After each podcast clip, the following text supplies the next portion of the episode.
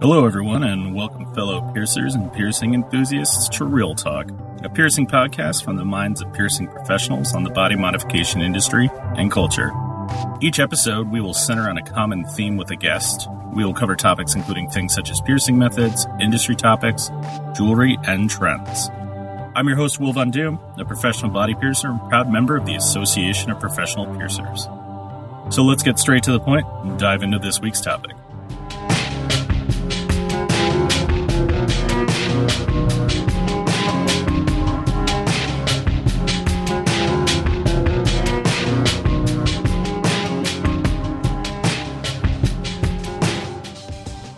Welcome back, everyone. In this week's episode, we decide to talk about a topic that many people in our industry consider taboo to discuss in the open. What we are talking about today is wages. This topic is something that is usually discussed behind closed doors with very close friends. We do this as not to embarrass ourselves or to not seem braggadocious if we are making more than average. Our industry is growing faster than ever and becoming more and more legitimized. However, if this is occurring, why have wages seemed to mostly stay stagnant and not grown with the industry? We sit down for a roundtable with three different guests, each presenting their own unique view on the topic.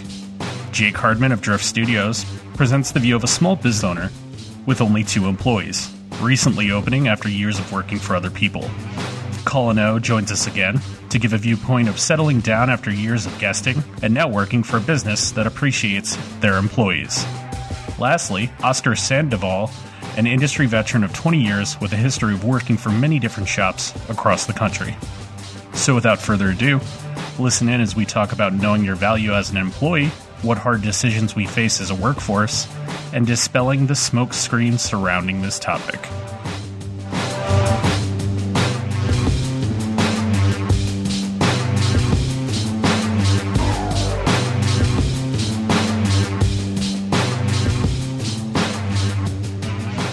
I'm going to have my guests today introduce themselves one by one so that you can get an idea of the table of guests that we have. Uh, so, first and foremost, why don't you go ahead and start this off, Colin? All right. Uh, I'm Colin O. It's my second time on the podcast. Uh, I work at Laughing Buddha in Seattle, Washington. I've been here for about three years. Prior to that, I did guest spots kind of all over the country. And then before that, I worked at Evolved Body Art in Columbus, Ohio for about five years. So, yeah. next, next person. Next guest. All right. So, our next guest is uh, another guest that we've actually had on the show, and his name is Jake. So, Jake, why don't you introduce yourself as well? Hi, I'm uh, I'm Jake Hardman. I'm I'm second time on this show as well. I uh, am from Florida. I own a studio currently in Eustis, Florida, called Drift uh, Piercing Studios. I've also worked in Grand Rapids, Michigan. I've worked in uh, Portland, Oregon, and then a little bit of all over Florida and done guest spots just about everywhere. All right. And our last guest is actually a new person for our podcast. And I'm going to let him introduce himself as well and just explain a little bit about him himself. So why don't you go ahead, Oscar? Uh, thanks, Will. Uh, Oscar Sandoval, uh, Chicago, Illinois. Uh, I've been piercing since 1997. I've kind of done a whole lot of all of it. I've owned a studio before and I've worked for a lot of other studios. Um, I'm currently guesting right now, kind of across the country and uh, across Chicagoland itself. So that's me. Cool. Now, the reason why I had each one of them today is because we're going to talk about a topic that is actually fairly touchy and kind of in the shadows in our industry, and that is actually going to be wages. So, the reason why I selected each one of these guests is not because I've had them on the podcast before or it's their first time, is actually because each one belongs to a unique situation. So, as the podcast progresses, we're going to be able to hear each one's unique input, but I wanted to get the input from employees and also individuals that have worked for other people. So, people may be in a good place while they work at one studio. They may have to open their own studio in order to deal with uh, not being able to make an adequate wage. And then lastly, they may also have been in the industry for way longer than a lot of folks. So it gives us a different amount of viewpoints from different people. The other big thing, elephant in the room, on this episode, we do not have anyone that currently has multiple employees are runs large uh, businesses that have many individual employees. So, with that being said, I'm going to play a little bit of devil's advocate and ask some questions. I'm also making sure that it's known that eventually at some point I would like to revisit this topic so that we can actually talk about those different perspectives and possibly a defense type episode from owners that are in that situation. So before you go ahead and turn this episode off, if you are an owner because it may upset you, there is an opportunity to come back. And if you're interested in that, please reach out to me.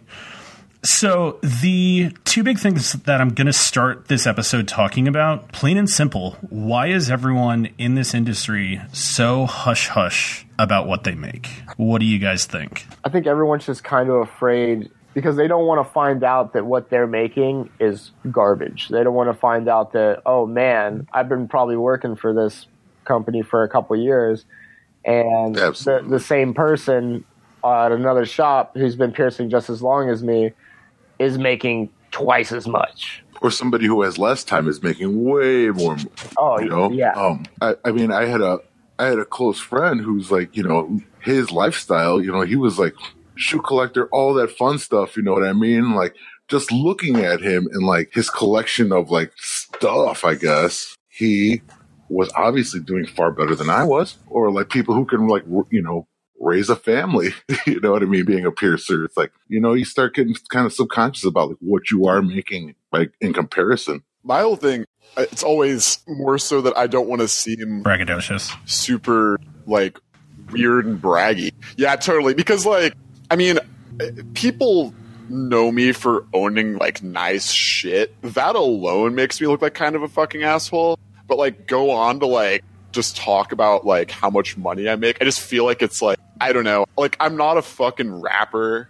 I don't need to do that shit. You know what I mean? So I just kind of don't. And like I don't know. I've also been like really lucky with where I've ended up. Right. And I all those points are absolutely valid. I think the big thing that I want to kind of put as like a caveat on this is not speaking about be like, yo, Colin, how much money you make. Not not one of those kind of conversations, but within like possibly having a conversation that entails figuring out exactly what you're worth. So by going ahead and discussing what everyone is making is actually giving us the opportunity to figure out what median or the basic amount of what everyone else is making.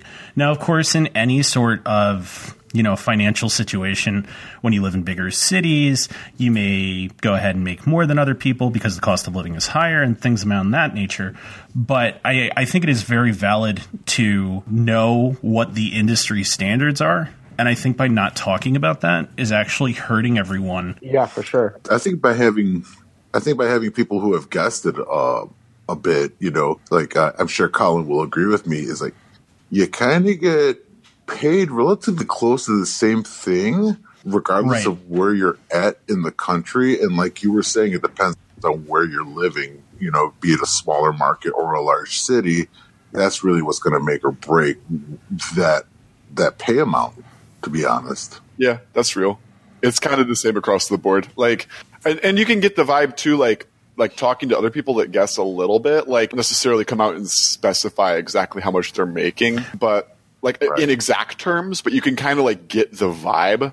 Oh, like, oh, exactly. You know what I mean? So, like, you can kind of tell if you're selling yourself short or I, I, I don't know. It, it's just like it takes a little bit of just like right. a, a little bit of conjecture, but mostly just like paying attention to the the casual mentions, so to speak, that you'll get from other people in the industry to figure out just like where you stand in the the spectrum of making too little or too much. Yeah, there, there's also the thing where uh, where you'll ask somebody, it's like, "Hey, you were just over at Studio Studio A."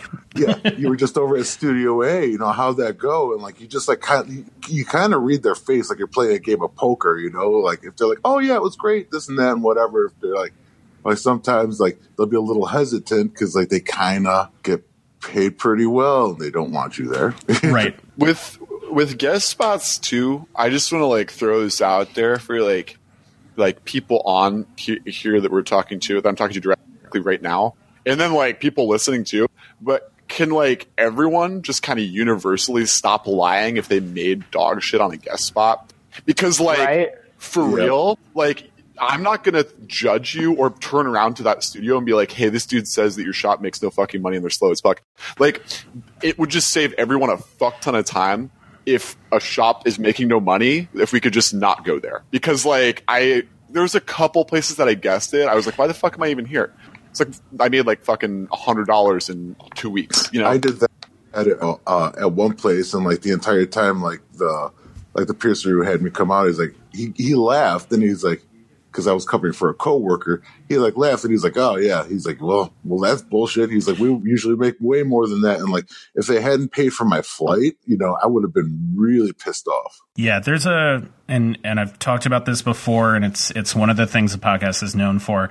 Is I keep trying to to basically bring a big fan over and get rid of all the smoke and mirrors that's out there because unfortunately, well, fortunately and unfortunately, a lot of our listeners are are younger piercers that idolize people and and they go ahead and they're like yeah i'm going to start guessing i'm going to start going here i'm going to start going there.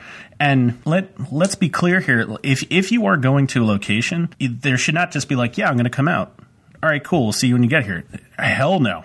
You should have everything set in stone. You should talk about if they're going to cover part of your travel. You should talk about if there's going to be a daily minimum, what your percentages are, what their averages are in tips, what are this, that, because we have a unique situation where we can travel and still work and not really affect our life through the amount of like money that we make. So it's just one of those things. I, I think it is very important to speak about that type of stuff. And I mean, I have guested not as not as much as any of you guys, but anytime that I have traveled, like I usually ask like, "Hey, what is you know, what's an average week?" And you can't hold it against shops if they have a bad week. We all have them. But at least it gives you a better idea of what you're getting. So that minimum guarantee is usually a pretty great thing. Oh, absolutely. I'm very annoying uh, when it leads up to a guest spot. Uh, But like at the same time, I've kind of like cultivated my list of places I'll go. Like a couple years ago, it was just like, oh, I should check out over here. Cool. I'll check out over there. Oh, I should check out over here. Cool. I'll check out over there. And like little by little, like as that as that list grew, it whittled itself down at about the same rate. It was like, nope, never again. No, you, uh, so like I kind of keep a, a, a pretty a pretty fairly small network of like uh I'd like to call them like APP studios that like I stick to and that's where I'm working. Yeah, you live and you learn. gotta do that at some point. bottom line, not talking about it is is affecting. Like see how we just talked about guest spotting and how that's a thing that like needs to be brought up that not a lot of people talk about unless you talk to someone else who travels quite a bit. Talking about money, no matter what your situation, it's a personal matter. You know, it's in in my opinion it falls into that like you don't talk politics with people, you don't talk money with people because it can affect morale and teamwork. Because what if you work somewhere and you find out someone's making like way more than you? and they haven't been on time. So I, I completely understand that viewpoint, but I think there should be a way for us to discuss it without it being maybe anonymously, maybe maybe something along those lines so that it's not so disparaging to a lot of people. But I I think the thing is is that if the industry itself starts to value itself higher, it affects all of us positively. It it will change some things, but I think it's definitely an important thing to kind of start discussing, which is what I'm hoping will happen by talking about today. as like a a basis, I've always kind of always said that a piercer shouldn't need a roommate. Like I agree. you're an adult, you're an adult. You should be able to pay your bills by going to work. Uh, piercers aren't like crust punk kids anymore. Oh, I'm sure there still are, but you know, Easy, most of us easy. have. Most of us have, you know, a car payment or a, you know, a house. You got kids to feed or dogs to feed. You know, I I can't live my life off of like a small wage. I'm sorry, it's just not going to work that way. Right, and that brings us to the wage conundrum. The, there's two words that I'm going to use in this podcast, and the first one I'm going to use is wage stagnation, which basically means there's little or no like economic growth in our industry for the amount of money that we make. And let's be real, like we are selling awesome stuff now. We're using gold as much as we're using titanium. We're moving bigger pieces. We're having higher ticket sales. We're getting popular via social media. Why hasn't the price of keeping employees, you know, reflected some sort of growth over the last few years. I watched that happen firsthand. Um, I, I worked at a studio where we convinced uh, the the owners to start stocking more gold. You know, they had like you know the little you know three by three square that had like you know four or five pieces of gold on it. They're like, yeah, gold doesn't sell. We convinced them to like invest in Right. it. They did it, and like the average ring on the sale went way up, and we saw no marked improvement in our pay at all. We were getting paid hourly there, and it was, uh, you, you know, it's funny because like right before I left there, I remember walk being like, you know, they're looking for managers to work at the 7-Eleven that get and they get paid more than I do. Yeah, that's that's a that's that's really harsh to to look at when because I mean sometimes what sucks is like I've I've been in situations before where you know at the end of the week I looked at it and I was like, God damn, I'm getting paid less than minimum wage. I think that Yep. part of that, I've thought this shit for a hot minute. Like some of these shops that are like insanely high volume that like work the fuck out of their piercers and like as a result probably turn out a bunch of shitty piercings, but that's neither here nor there. They pay their fucking people like the most meager hourly shit ever. And it's funny as fuck because it's like all those dudes are like approaching or in their 40s and they're like been piercing forever, you know, like you'd think they're making like good money and they always love to you could tell these people because they love to brag about how many fucking piercings they did in a day. It's like, oh man, we had kind of a slow day. We did 90 piercings. It's like, bitch, you are not driving a fucking Maybach, so you are not getting paid shit. Like, I know that shit for a fact. Like, I would rather do what I do now. I do like fucking between like 10 and 30 some odd piercings a day tops. Like, that's like a really busy day. And I make like super dope money and I work for a good person and like, it's great. I like you guys could have your fucking 90 piercing days. I don't fucking want that even. I, you know, I drank the Kool Aid on that one, Colin, for sure. You know, like when I first started working at a studio like that, where I was like, yeah, we're doing all this volume and it's amazing. It's awesome. I'm getting, but like at the same time, like I'm kind of like a, a total technician nerd. How efficient can I make this with, with, but, but without cutting corners, you know, uh, I'm all about efficiency. I look for it like everywhere, but like, but it was fun to like see those numbers. Like it, they, they were like astounding to me. And then after a while, I was like, I was like, this is bullshit. Yeah, This is yeah, it doesn't matter. bullshit. That's the thing. It doesn't matter how what big those numbers get because you're not seeing any of that shit. Like instead, you're just making fucking insert shop owner that we all know. Uh, with, you know, you're just making him a fucking millionaire. You know what I Oh, mean? a- a- absolutely, and that's the thing. And like, and, and like you nailed it. uh, you know, when you first started out, was like the busiest, uh, and I've and I've seen this. The busiest studios pay the worst. Oh, all the time, all the time.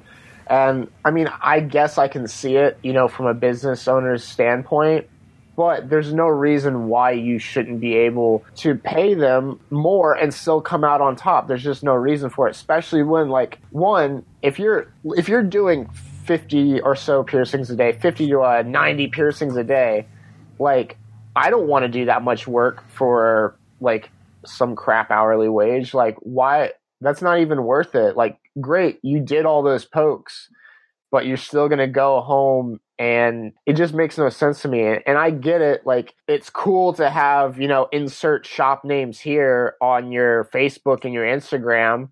Um, and I'm sure it gets you cool points when you show up at conference, but it's not putting any money in your pocket. It's not paying your bills.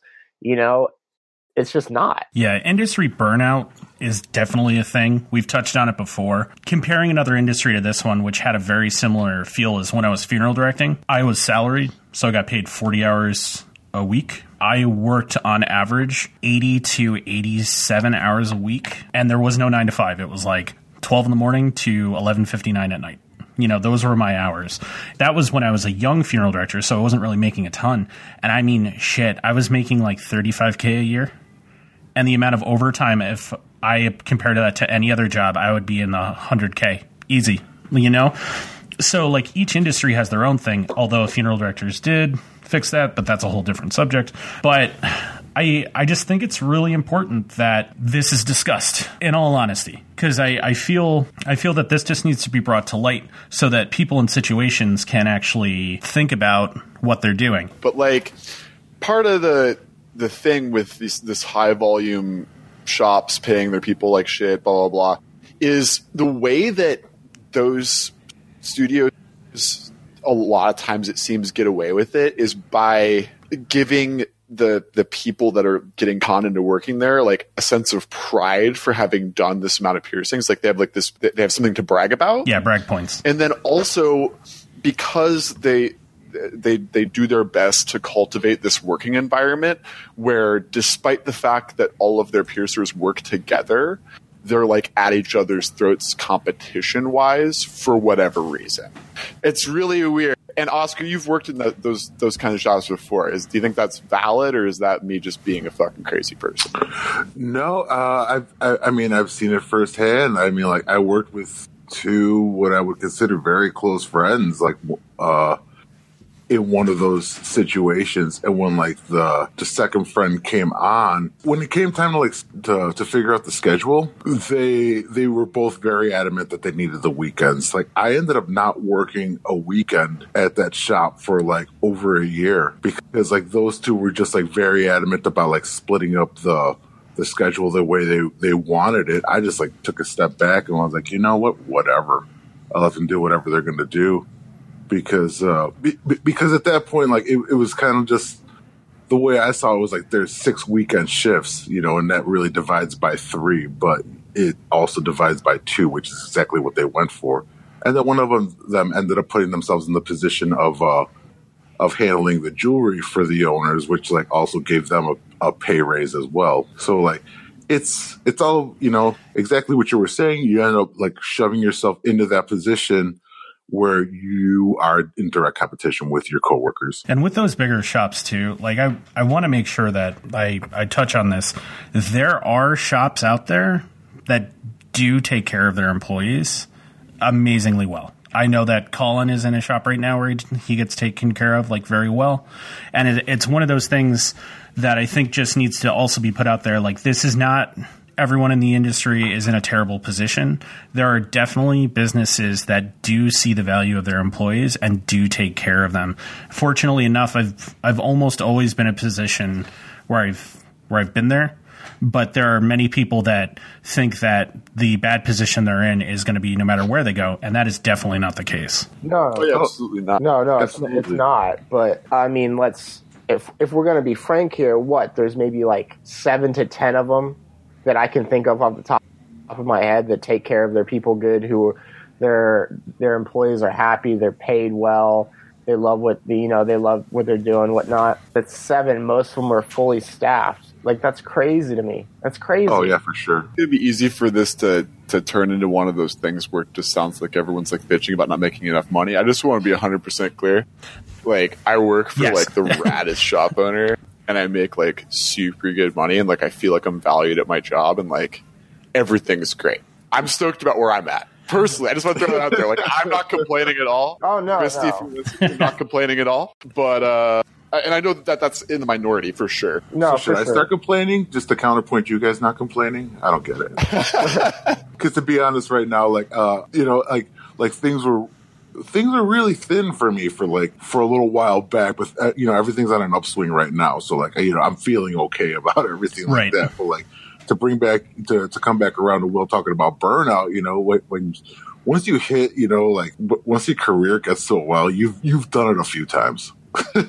you know, you, you you've burnt out a few times, and then like, but also the counter like what I was saying about like you know those busy studios that don't take care of people or like whatever. Like you know, there's definitely like a couple guest spots that I'll I'll go on where like it's like I felt like I sat on my phone the entire day and like, oh, there's an appointment, cool, I'll take care of that. Sat on my phone for the rest of the day. Oh, there's an appointment, cool, I'll take care of that. And then when I got my check, I'm like, that's right. That's about right, you know, because like it felt like I did absolutely nothing all week. I got paid what I what I felt was way more than fair for, For the time I spent. Uh, I just want to touch on on something about guest spots that I don't think a lot of people uh, either take into account or think about. Um, when it comes to doing guest spots in the hopes of pursuing a possible job, do not take the the pay that you're getting as the guest spot as what you will make because more than likely this has happened to me a few times. I've been put on guest spots like as basic job interviews and they're like, "Oh, this is what you're gonna make," and in reality, they put me at the busy studio for seven days and I made, you know, good money and I was like, all right, dope. And then when I actually signed on, they're like, oh, but you're going to be working at the slow studio and that studio has a different pay, st- pay grade and that's this. And I'm like, oh, cool. I wish you would have told me that when I was guesting. kind of like in a high five in the face, huh? Yeah, that's one of those things where, I, uh, God, old man Will, uh, like due diligence, like really, really takes place, and making sure that you have everything in writing is so important. Like if if a studio looks at you weird because you're like, hey, can you write all that down and make sure that you know you sign it so that I have proof that's uh, that's what you said. The reason why I think like that is because I have been burned because of that. And my wife is adamant. She's like, "Did you get that in writing?" I was like, "Well, no." She was like, "Well, she's like you ain't doing shit until you get that. So like i'm very i'm very used to uh, being an old man and just doing those types of things now because i've learned we all have regrets. It's the cost of a lesson learned and you want to make sure that you remember those things and look at it. But uh, going back to what i said in regards to there are studios out there that do take care of their employees. There definitely are and it is definitely in your best interest to search them out and see if they possibly have job openings talk to the people that work there and see how it goes. I mean, I feel I can't believe I'm using this. Maybe it's because I live in the South. Like, I definitely feel blessed with the studios that I've worked for in the past because they're downright amazing. I harp about it all the time, but I have never worked for a better studio in my life than Dorje Adornments. I talk to Nick all the time now. I haven't worked there in two years. When I was working there, he like, and I, and I'm not trying to just brag about it, but like, he will show up with coffee in the morning. He'll be like, Hey, do you want a break? Be like, Hey, why don't we do this jewelry count or not jewelry count, but jewelry ordering outside on the table? Be like, Oh, don't worry. Lunch is covered today. Like, all of those things. And those weren't guest spots. That was like normally working and having things like that. And I, I got paid extremely well there, but I mean, working at some studios, if you had those pros, yeah and those things happen to keep your morale high, I would be totally fine with taking a little less money because my quality of life has increased tenfold because of those things. Oh, of course.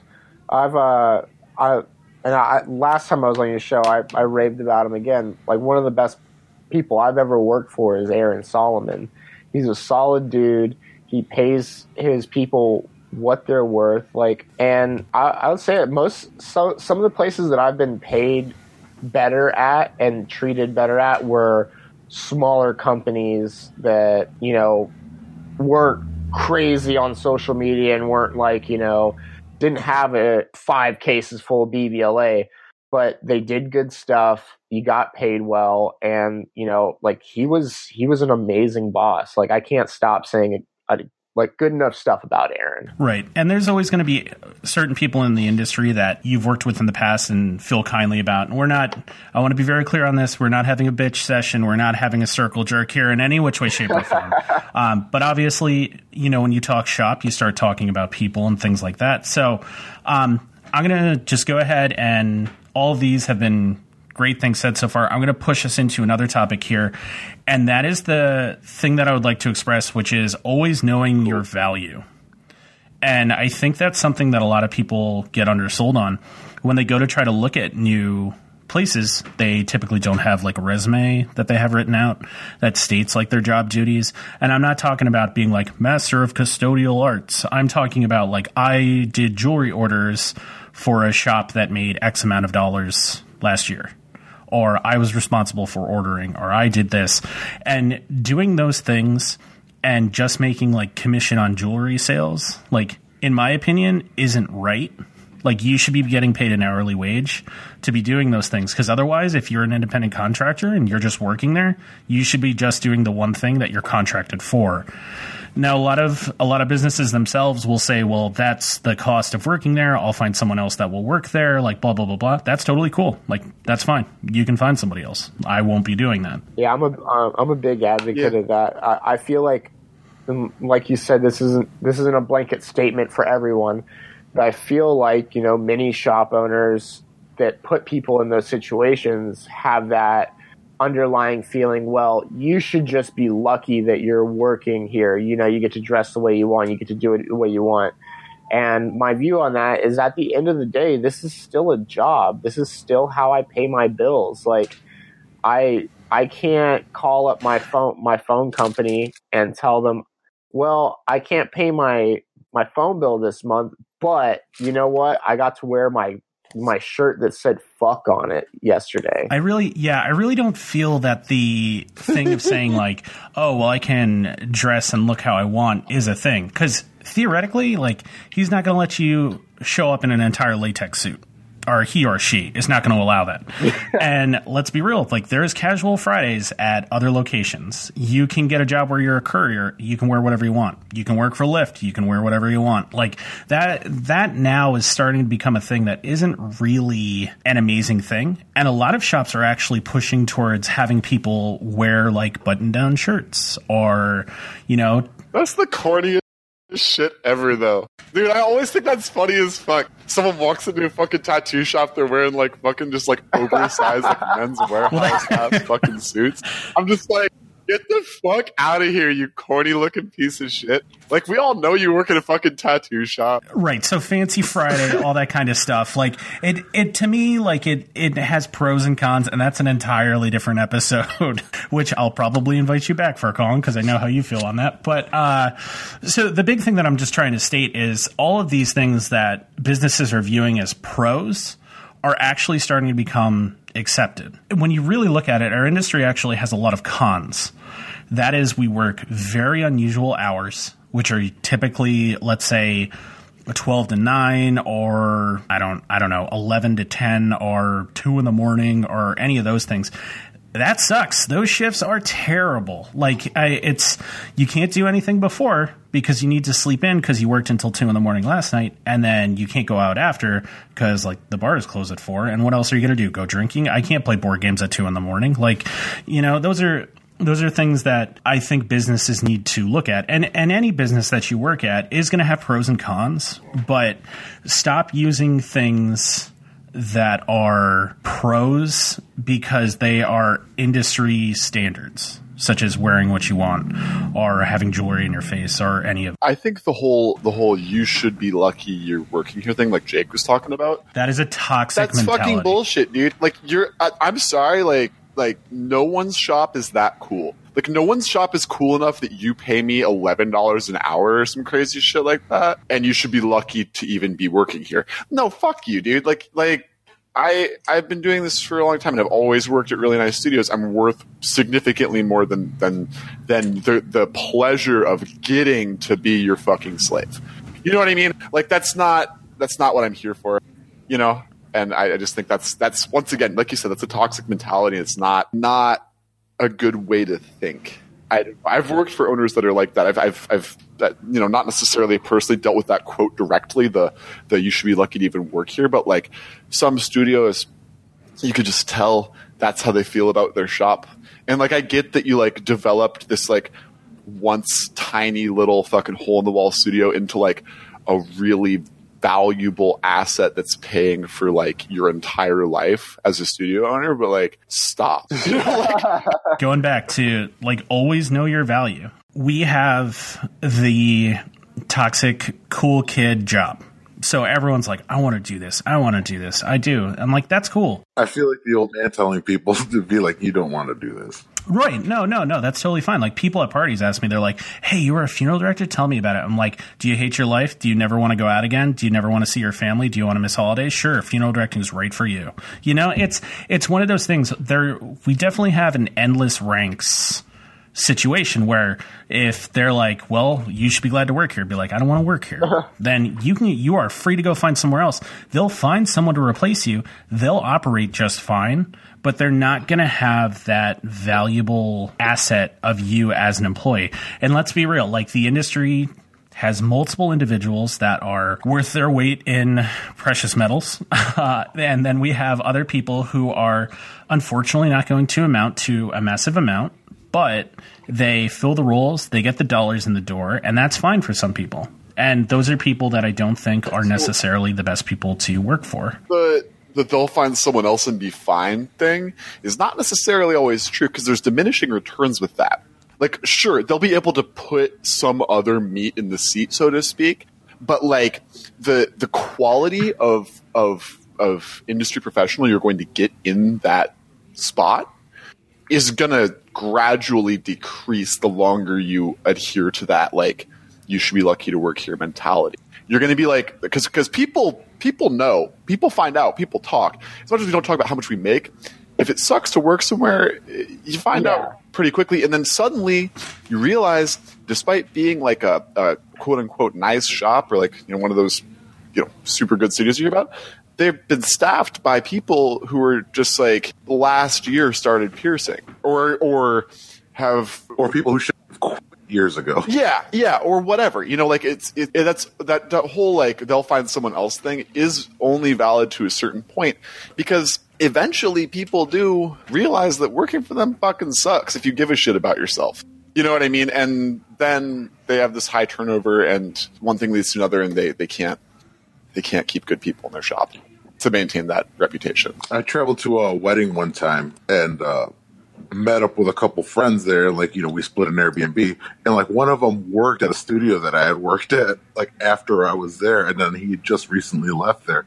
And like, it was like the Survivors Club, me and him sitting there, like driving everybody else insane because like all we were doing was talking about what it was like working at that studio and how like a lot of times going back to like, you're lucky to be working here that specific location, it was like a bad relationship. It, it was very gaslighty working there too. So like pretty much it was us just sitting there just being like, we made it out. High five, you know? Yeah, you don't want to you don't want to break up with it. You don't want to leave it, but you want to leave it. The the big thing too is a lot of things that certain shops have going for them is individuals that work in those shops that end up growing and prospering and being great individuals, workers that mm-hmm. are good at piercing, good at talking to clients, good at managing themselves as a human being live in those areas. And then when they're like, you should be glad to work here, a lot of people are afraid to leave their bubble because they like it and love it so much. Like, don't get me wrong, I just moved to central Tennessee from upstate New York.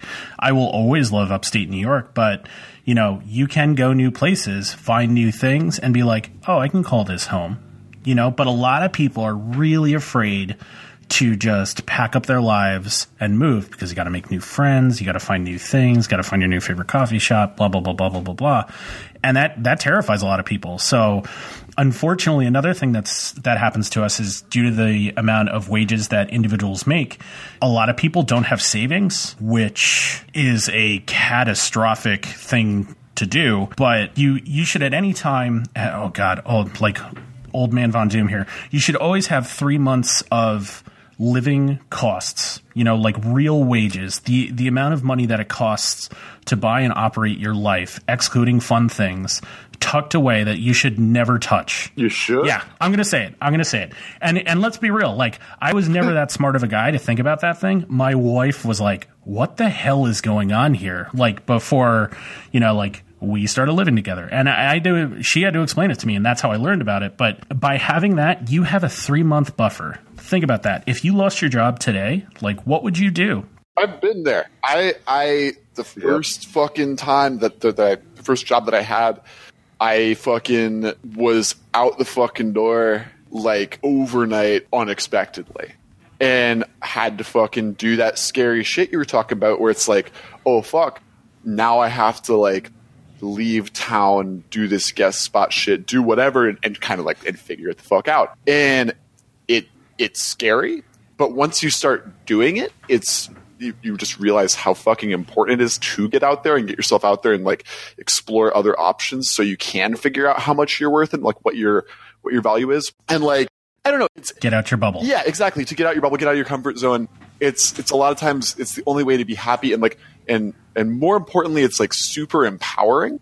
You know, like you're you're gonna continue to think your value is what it is until you force yourself or you are forced into a position where you have to evaluate that. Right. You know what I mean? And where you're you're forced to figure it the fuck out. So I know that kind of went off from your like make sure you have three months of savings thing. Yeah, but no, still that's it's like that is a totally valid thing, and and feel free anyone at any point to jump in on these things. Eh, It's it's not me trying to ramble and try to shame people that are in spots because you shouldn't feel bad if you're in a situation like we're describing because you may have not known better. In our discussion with Adam Richens, we talked about this a lot. The asking yourself why and creating a plan is important. And anyone that listens to this episode, if they are in a situation where they feel morally beat down and are trying to figure out a way to change locations or move shops or create a plan to start moving forward, feel free to message or email me and I'll help you out.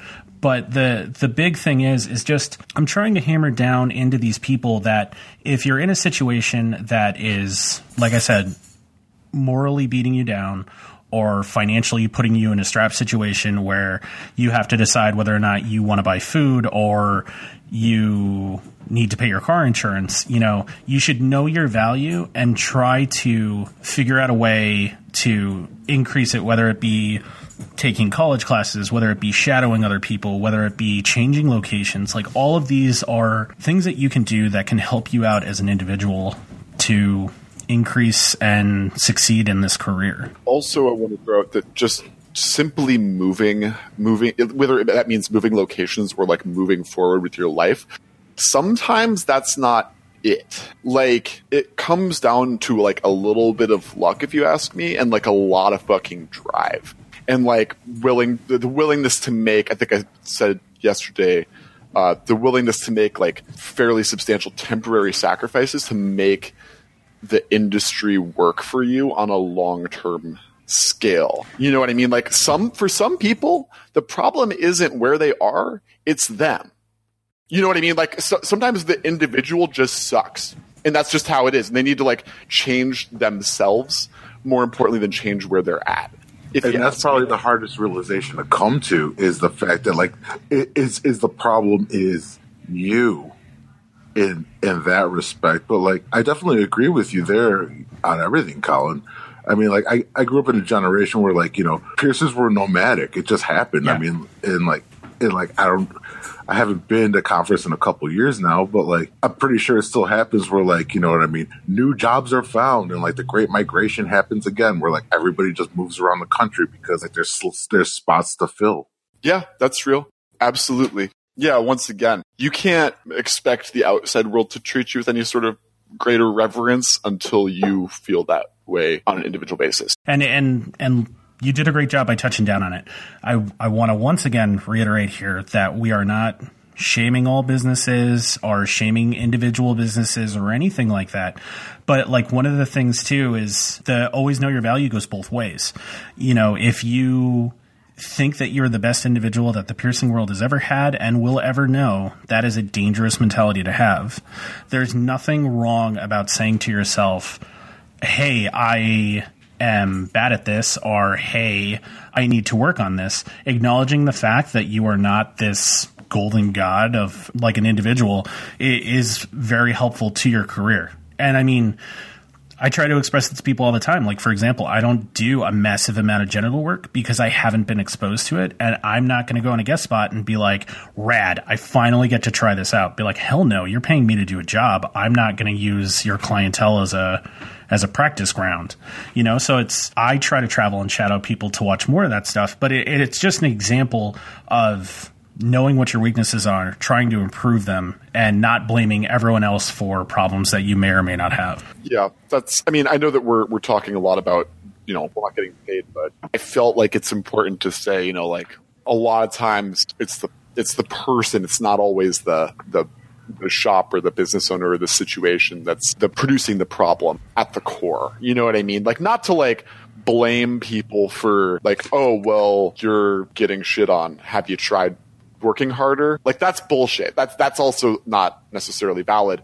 But you know, sometimes it's just like it really is a thing. You see someone, you know, wondering why their life sucks and it's because it's like well it's because you kind of fucking suck right now. Like stop repeating the behaviors that are that are keeping you in a shitty position um, if you want that to change. You know change change you first and then if shit still sucks then figure it out. But start by having some self-awareness for like five minutes and and then go from there. And this is very important. From like an owner's standpoint like it's also a very dangerous game for them because you could have someone guest or work for you and totally just steamroll you with negative comments and spread it around like a virus. And let's be honest our I, the piercing industry is very unique in the fact that like almost everyone is connected and one small thing will actually affect the entire community.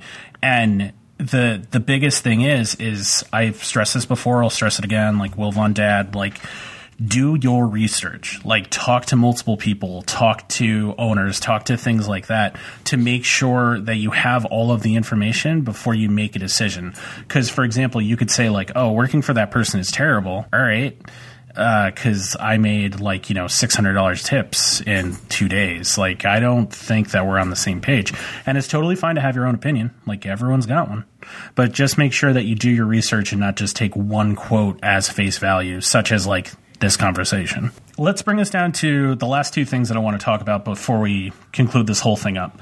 As an industry, what do you think would be the most helpful thing to help change this situation? I think a lot of studios haven't adjusted their pricing in a long time. If you're still charging like 15 bucks for an earlobe because 10 years ago everyone was for some reason trying to comp- compete with massive corporations doing ear piercings, then stop. Charge more.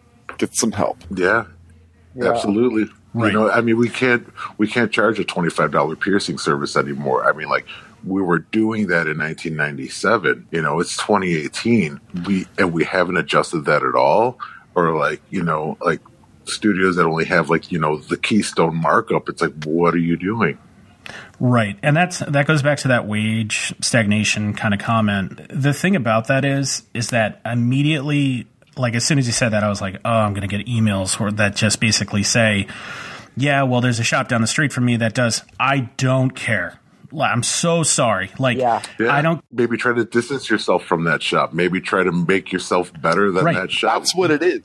Don't compete with shitty shops. Let shitty shops be shitty shops. Charge yep. your Done. worth and fucking do that. You shouldn't mm-hmm. fucking compete with anybody. Like, your concern about other studios charging less isn't even a fucking valid reason. You're like, if you know that your shit's worth more than that, charge what it's worth. Don't charge it with shitty shop down the road in mind. That's fucking dumb. No, you, you're just gonna run yourself into the ground doing that. And like I, I've seen other people make comments about it, but I've experienced it firsthand. Where like, you know, I own Drift, and I have to look at all the numbers, and at some point pay myself. And I have Sabrina on staff now, and I have to pay her, and I've had guests come out. Uh, it's not their problem. Like, it's not your employee's problem that there's another shop in town that is trying to undercut you. I got a shop in town that carries high quality jewelry but has a $15 piercing fee. But I recently raised my prices so that I can give Sabrina a good wage and that I can come home with a good wage after all the shop uh, bills are paid. Just adjust your pricing to suit. We're we're in a luxury business. No one needs a piercing. You know, absolutely if, true. If someone's coming to you, if they searched you out on the internet, read your, you know, read your comments, you know, looked at all your pictures, they're coming to you because they trust you, and they're more than willing to pay that price. And I, am talking from, I'm in the middle of the swamp. If you, if people don't know where Drift is, look in the dead center of Florida and just look in some swampy area, and I'm guarantee you'll find you. Fun fact: it's surrounded by alligators at all times. There's a moat. yeah, yeah. I'm not. I'm not in like. I, I'm not in a crazy place where people just have disposable income, but people are more than willing to pay what they feel a good service is worth. And I totally like people come in and like, oh, well, this place does it this way. So I'm like, well, then you're more than welcome to go there this is why I charge this much. I'm just saying, don't you don't need to undercut yourself. You know, don't cut yourself off at the knees to try to compete with them because you're gonna lose you're gonna lose employees that way. The big thing about that too is you can tell a client, please for the love of God do this. You can tell a client, be like, oh, this is how much we charge. And they, they respond, well, X store charges X amount. And you're like, oh, uh, unfortunately, this is what I charge. I carry all these things. If if you'd want to, you're more than welcome to go search someone else out. But if you do change your mind, I'll always be here. Done. Don't shame that client on the internet. Don't be like, well, this this guy did this kind of thing. Just oh, yeah. can we just? Uh, People don't know have some class. That's yeah. I'm I'm gonna start. I'm gonna say it. it this conversation has taken a little. Obviously, I'm hot about it, but like which is rare for this. But but please have some class. Like don't shame people on the internet. Like don't be a bully. Like don't don't do that. Please don't do that. People don't know. People like it's uh, clients don't know. You forget. It's it's easy to forget if you've done this for years, especially that like a lot of times people only end up in a studio like one to five times in their life. So they don't fucking know that what they're saying is wrong or ill informed or whatever. Like, just like, God. don't be a dick, you know? Either either way, that's kind of on a tangent, but I'm just gonna make shirts that say that. Like you've only been in a studio one to five times. Don't be a dick. You know, like, yeah, yeah. it's it's it's awful. It it really is. And I I the internet is forever. And I think unfortunately a lot of people don't realize that. So that timeline is going to pop up and be like, "Wow, I was a dick a year ago." No, I was gonna say it's funny, like you know, like I actually on this subject with with all that, like I don't know, like if like my feed is just like everybody's older or whatnot, but there's like a lot of all that happening. Like you see screenshots coming from like this person or that person, but having a bunch of friends in like South America who are piercers, it's funny seeing how like you know the evolution is like oh like oh yeah that was ten years ago. Where like they're posting screenshots of like you know client like questions and like conversations and all this stuff, or like all caps yelling at like if you come into my studio expect this. Yeah, And it's like, oh, yeah, exactly. honey, no, no, no, no, no, don't do that. But but back but back to that point is like I said, it, it shouldn't be your employees. It shouldn't be at your employees' expense that you need to price match. Yep, one hundred percent agree. Yeah, I, I've seen I've seen that in, in many studios that to price match everyone in town, they don't they just don't they don't pay a, a good wage and and sadly enough, some of the places that do that, and like I, I really hate harping on it because I don't want it, this episode to sound like we're just bitching and moaning and groaning, but this is what's happening. This is actually happening out there. Is most of these studios that don't pay a ton, but either are very well run, have a bunch of locations, and you know stock this crazy amount of jewelry. They're in the most expensive cities to live in. So it's like, Right. are, are you telling me these piercers are just going home and paying, you know, paying their rent and then like scraping pennies up for a conference every year? Like that's, I don't want to live like that. That's but that's pretty much what it is. I mean, like you know, like, I mean, like you take somebody who lives in like somewhere like let's say New York, you know, they're probably renting out like a closet as a bedroom, and they have like five other roommates, yeah, and they work at like you know super famous studios that like will coin terms and all kinds of stuff. yeah. It's uh, fucking Oscar. I'll see myself out. um, I just want to say what once again, I'm I'm pretty lucky being for a lot of reasons with where I work, and especially being in Seattle. It's it's almost challenging to find a shitty studio. Like you have to like go outside of the city almost to get to somewhere that that's gonna be like a discount ass fucking TJ Maxx fucking piercing studio. But um, Ah, I like that. but like I, I also I get paid by the piercing. I think a, a lot of a lot of the industry does, and so part of that, I guess the the flip side of pricing competitively, so to speak, is people are worried about raising the prices because they want to keep people coming in the door. You know what I mean? Like if the shop's not making money, you're not making any money, and people worry that a five to ten dollar increase of their piercing fee while it's minimal, they worry that no one's going to come in the door if they do that. And uh, we've we've raised our prices. I I'm just going to say it, and it's been fine. We've seen actually we're having the busiest month ever right now. It's just it's that doesn't actually happen most of the time, but I could see where that um, people be hesitant to raise their prices. I guess if everyone else agrees with that. Oh no, I I totally agree with that. And like I said, like I, I I'm not in a in a super high volume area, and like my clientele doesn't have a ton of disposable income. But I I saw an increase when I raised my prices. I I kind of weeded out like the people who were price shoppers like right off the bat.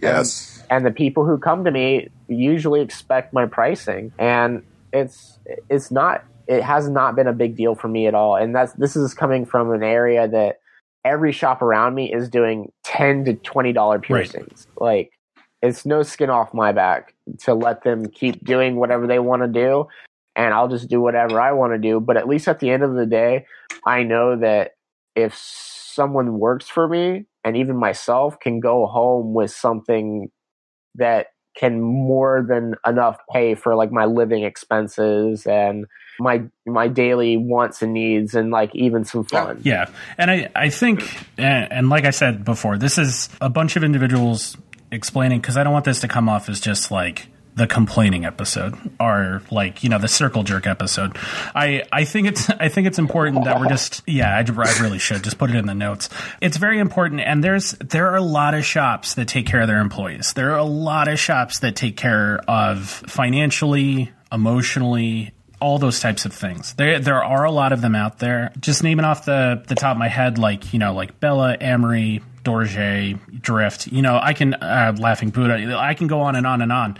But I, I think our industry is seeing there's a wide gap, and you're either in a situation like I just expressed, where you're emotionally and financially stable and happy, yeah. or you're on this like on the other side of town where you are scraping by, have multiple roommates, although having multiple roommates is not a negative thing.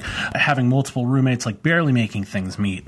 And I think what the industry needs to do is I need I believe the the latter needs to start moving closer to the former and taking care of their employees and taking care of them emotionally and and financially. And I'm not saying to to run a daycare, but let's be real here. Like happy workers are more successful and make better business. That's just a, a normal business thought. Uh, a good friend of mine once said, like possibly like the the most eye opening thing ever. You know, he might have gotten it from somebody else, who knows? But like, you know, he manages a really successful studio. But he once said, if you take care of your employees, you take care of your customers. It's not the other way around. That's a great thing to say. I, I feel comfortable actually exiting this episode on that note because I, I really think that is the main point that we're we're trying to stem. I'll, I'll give everyone one final thought after this, but my final thoughts honestly are taking care of your employees, both financially and emotionally, is a long term investment for your business. If you have individuals that stay there, they will work harder, they will work happier, and you'll see a return essentially in your investment of an individual. So, for studio owners that are listening, I think it's just maybe take this episode, be angry at me, be angry at us. After you do so, do some self reflection and see if you can ask yourself Are my employees genuinely happy?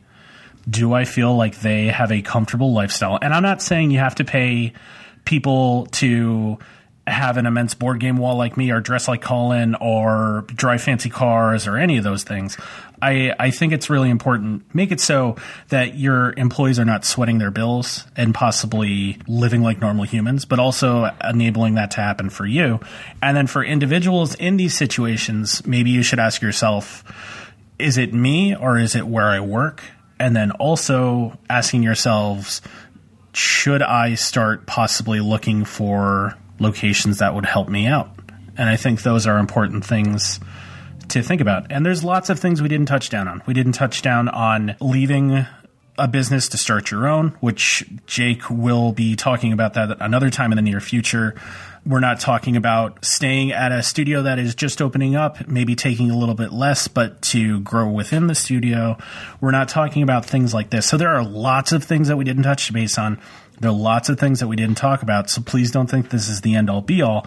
But like I stated before, I think it's just really important to do some self reflection, look at yourself, look at where you are, look at what you're doing, and figure out if that's actually a good spot to be. And move forward from there. So those are my two cents. So we'll go around the table one more time, give everyone a chance to kind of talk about the last thing that they want to talk about, and then um, we'll do some outros. Well, once again, I, am Jake. I, I, own Drift, and if you have any questions for anything I said, or if you have you just hate me now and you just think I've been bitching the whole time, please message me. I, I, I would love to hear from you. I promise. But my, my biggest thing is just invest in your employees. Like, you know, if you're going to invest the time, effort, and money into your studios, if you're going to make the most beautiful studio, if you're going to stock the most beautiful jewelry, if you're going to stock the, you know, the most jewelry, take equal time and money to invest into your employees. Make sure that they're happy, make sure that they're paid well, make sure that they love coming into work every day and that, you know, money is something they don't have to worry about because the less they have to worry about is the more time they can put into your clientele that's making you money. Remember that, you know, without them, like, do you want to do everything? Because for a while, that's what I was doing, and I, I, I hate it. I, you know, no one wants to do everything. Do you, do you want to run the business Pierce and, you know, do all of it? Go ahead because if you if you don't invest in your employees then that's what's going to happen you know you you need these people just as much as they need you and i think anyone that it puts their hardest into a job should make you know what they're worth Right. Many hands make light work, to say the very least. yeah once again, I'm super comfortable where I'm at. I'm really stoked to be at Laughing Buddha. I'm really stoked to be working for Christy. She's the fucking best. And I, I kind of stand by what I said earlier with it being getting to a point where you're comfortable is like a little luck and a lot of drive. And I think it's just really important just to emphasize that like d- don't just like settle for being unhappy or or your life being shitty. Like we're all dying.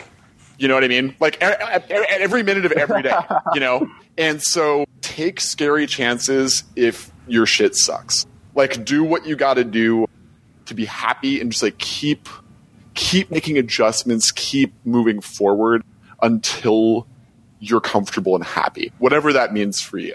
And as far as making this industry work, it takes a little bit more, I think, than other paths. But if you want to be like be all you can be as far as being happy and feeling fulfilled as uh, industry professional, just like just keep working on it and keep keep figuring like trying to figure shit out. I guess just keep making adjustments. Yeah, just kind of moving forward, not moving backwards, not staying stagnant. I think is always just a, a very positive life goal to kind of work with.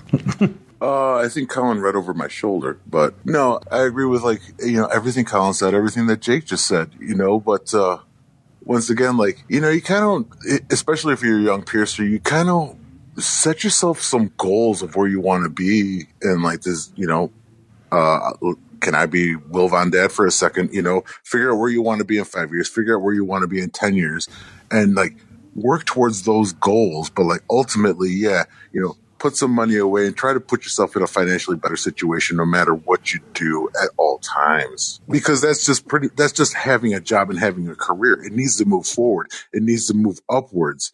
You know, uh, get, you know, getting, getting paid, you know, a commission of 20 to $25 a piercing for the past 20 years. Let me tell you, um, when you look at it that way, things kind of suck. It's it's a rough spot to be. Yeah. And I think the the main reason why I'm doing this is to because I feel a conversation such as this will help the industry. A lot of the industry is growing older. A lot of the individuals that are bigger names are bigger inspirations to a lot of people may stop or may start leaving the industry because they may want to start a family or they may want to do other things and the industry is making it more difficult to make this a lifetime career instead of a partial I was going to say, and, and another thing that like, you know, has, has always been at the back of my mind for like the past, you know, five years or so is like, I was partnered in a, in a business with some friends and all that stuff. Then like, you know, I stepped back from it, you know what I mean? And I went to go work for other people. I wanted to see other studios. I wanted to check out how things, how things work, you know, outside of my little, my little bubble of body piercing where I was working by myself in my own studio and just had like some friends I would visit here and there or, you know, or the conference. But like at the age that I'm at, like most people who are in my position own studios or have walked away. and that's that's a thing we're seeing a lot of. Yeah. And I feel kind of behind, you know what I mean? If I really start to like look, you know, look at, you know, where I'm at, you know, it's kind of like, I'm kind of behind for the fact that like I don't own a studio. Right. I don't have that body piercer retirement. And there are classes at conference and the such that actually talk about financial planning that happened last year that I think are very valuable because, like I said, like Will Von Dad attitude, like you you really have to start thinking of those things, and the younger and earlier you start thinking about it, the better the benefit to you is when you get older. And you got to take it seriously when somebody tells you to do that. You got to take it. And I've said this before, my wife said it. The most terrifying statement that she has ever told me is, What are you going to do when your hands and your eyes stop working? Because that's coming. All these kids are, not Superman. I don't care how many times, you know, you do like wrist and finger exercises, like there's going to come a time where you may not be able to do this and you need to have a backup plan. All right, so ending on that negative note, but overall a positive for the industry here. Um, I'm going to give everyone a, a chance to uh, just go ahead and uh, plug anything that they got coming on, including uh, their social media and things of that nature. Uh, so, Colin, king of it, why don't you go ahead and All right. let us know what you got going on and where people can find Uh, you. once again, my name is Colin, Colin O. Uh, on Instagram, it is at Colin, C O L I N, underscore, and the letter O. Uh, I work at Laughing Buddha in Seattle, Washington, and um, that's all I got. My life's pretty simple. Yeah, that's not a bad thing. What about you, Jake? Where can people find Drift? Uh, Drift is located in Eustis, Florida. Um, you can follow me on my social media. You can follow my personal account at Jake Hardman on Instagram or at Drift Piercing Studios um, to keep updated on what it is I do. Or if you just want to check out really cool pictures of like my dogs and swamps and stuff like that. I will say this, like following Jake's personal Instagram is one of my favorite things because he's just like out in the middle of like gator infested waters with his dog, just being like, Hey, how's it going? Like Swamp King title. Like you really should give him a follow. And then uh last but not least, Oscar, where can uh, people find you? Got anything coming up? Piercing by Oscar at Gmail or at Piercing by Oscar on Instagram. Um, I'm on I'm on heavy uh, rotation at Chicago Tattooing Company and Native Rituals, uh, but like I'm also still guesting, so I'm going to be in San Diego next month. March I'll be in Atlanta, and then uh, yeah, that's about it. I'm in a crappy band. Nobody needs to hear that. So, I'm gonna I'm gonna put your band in the show notes. Now you got to deal with that. All of all of the information uh, that you just heard will be found in this week's show notes, um, as well as our uh, rad sponsors for this week's episode. I just wanted to say once more, thank you. All of you guys for actually sitting down and talking to me uh, about this topic because it is a heavier topic and it sometimes has a stigma attached to it. So I really appreciate you guys coming out of your comfort zone to talk to us, but also to all of our listeners to take this information and use it as a positive and a stepping stone to possibly move forward. Uh, so with that being said, we'll see you on next week's episode. And uh, aside from that, everybody have a great day. Let's end on a positive note.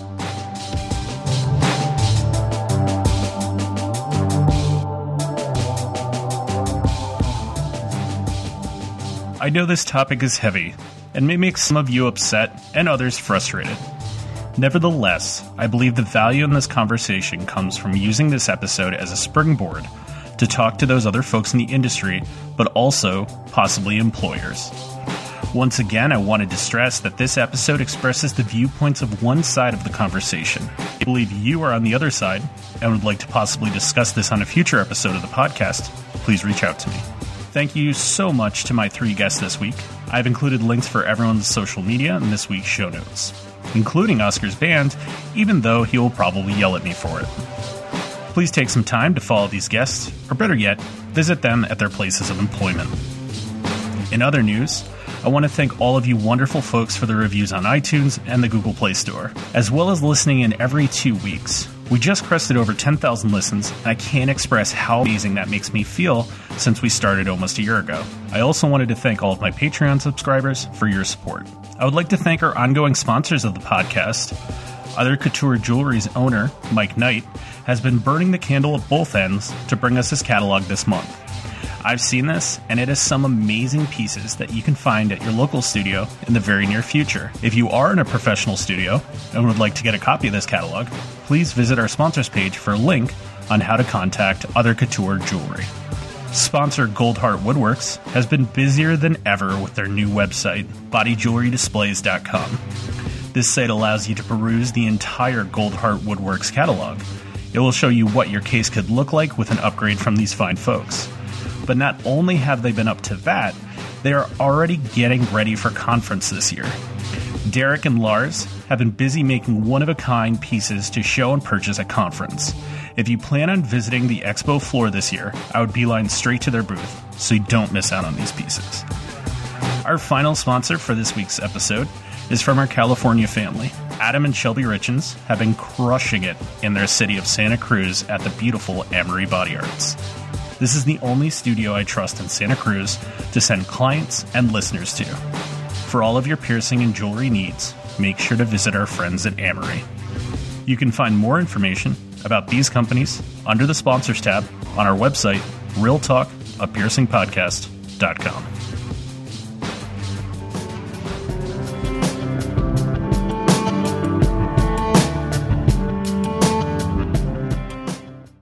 To ask questions, suggest topics, or get more info about your host or today's guest, please visit us at realtalkpiercingpodcast.com. If you have a moment and enjoy the show, you can subscribe on iTunes, Google Play, or your favorite podcast platform. The views and opinions expressed by the host and guest are their own and do not represent the official position of the Association of Professional Piercers or their places of employment. Music by Broke for Free.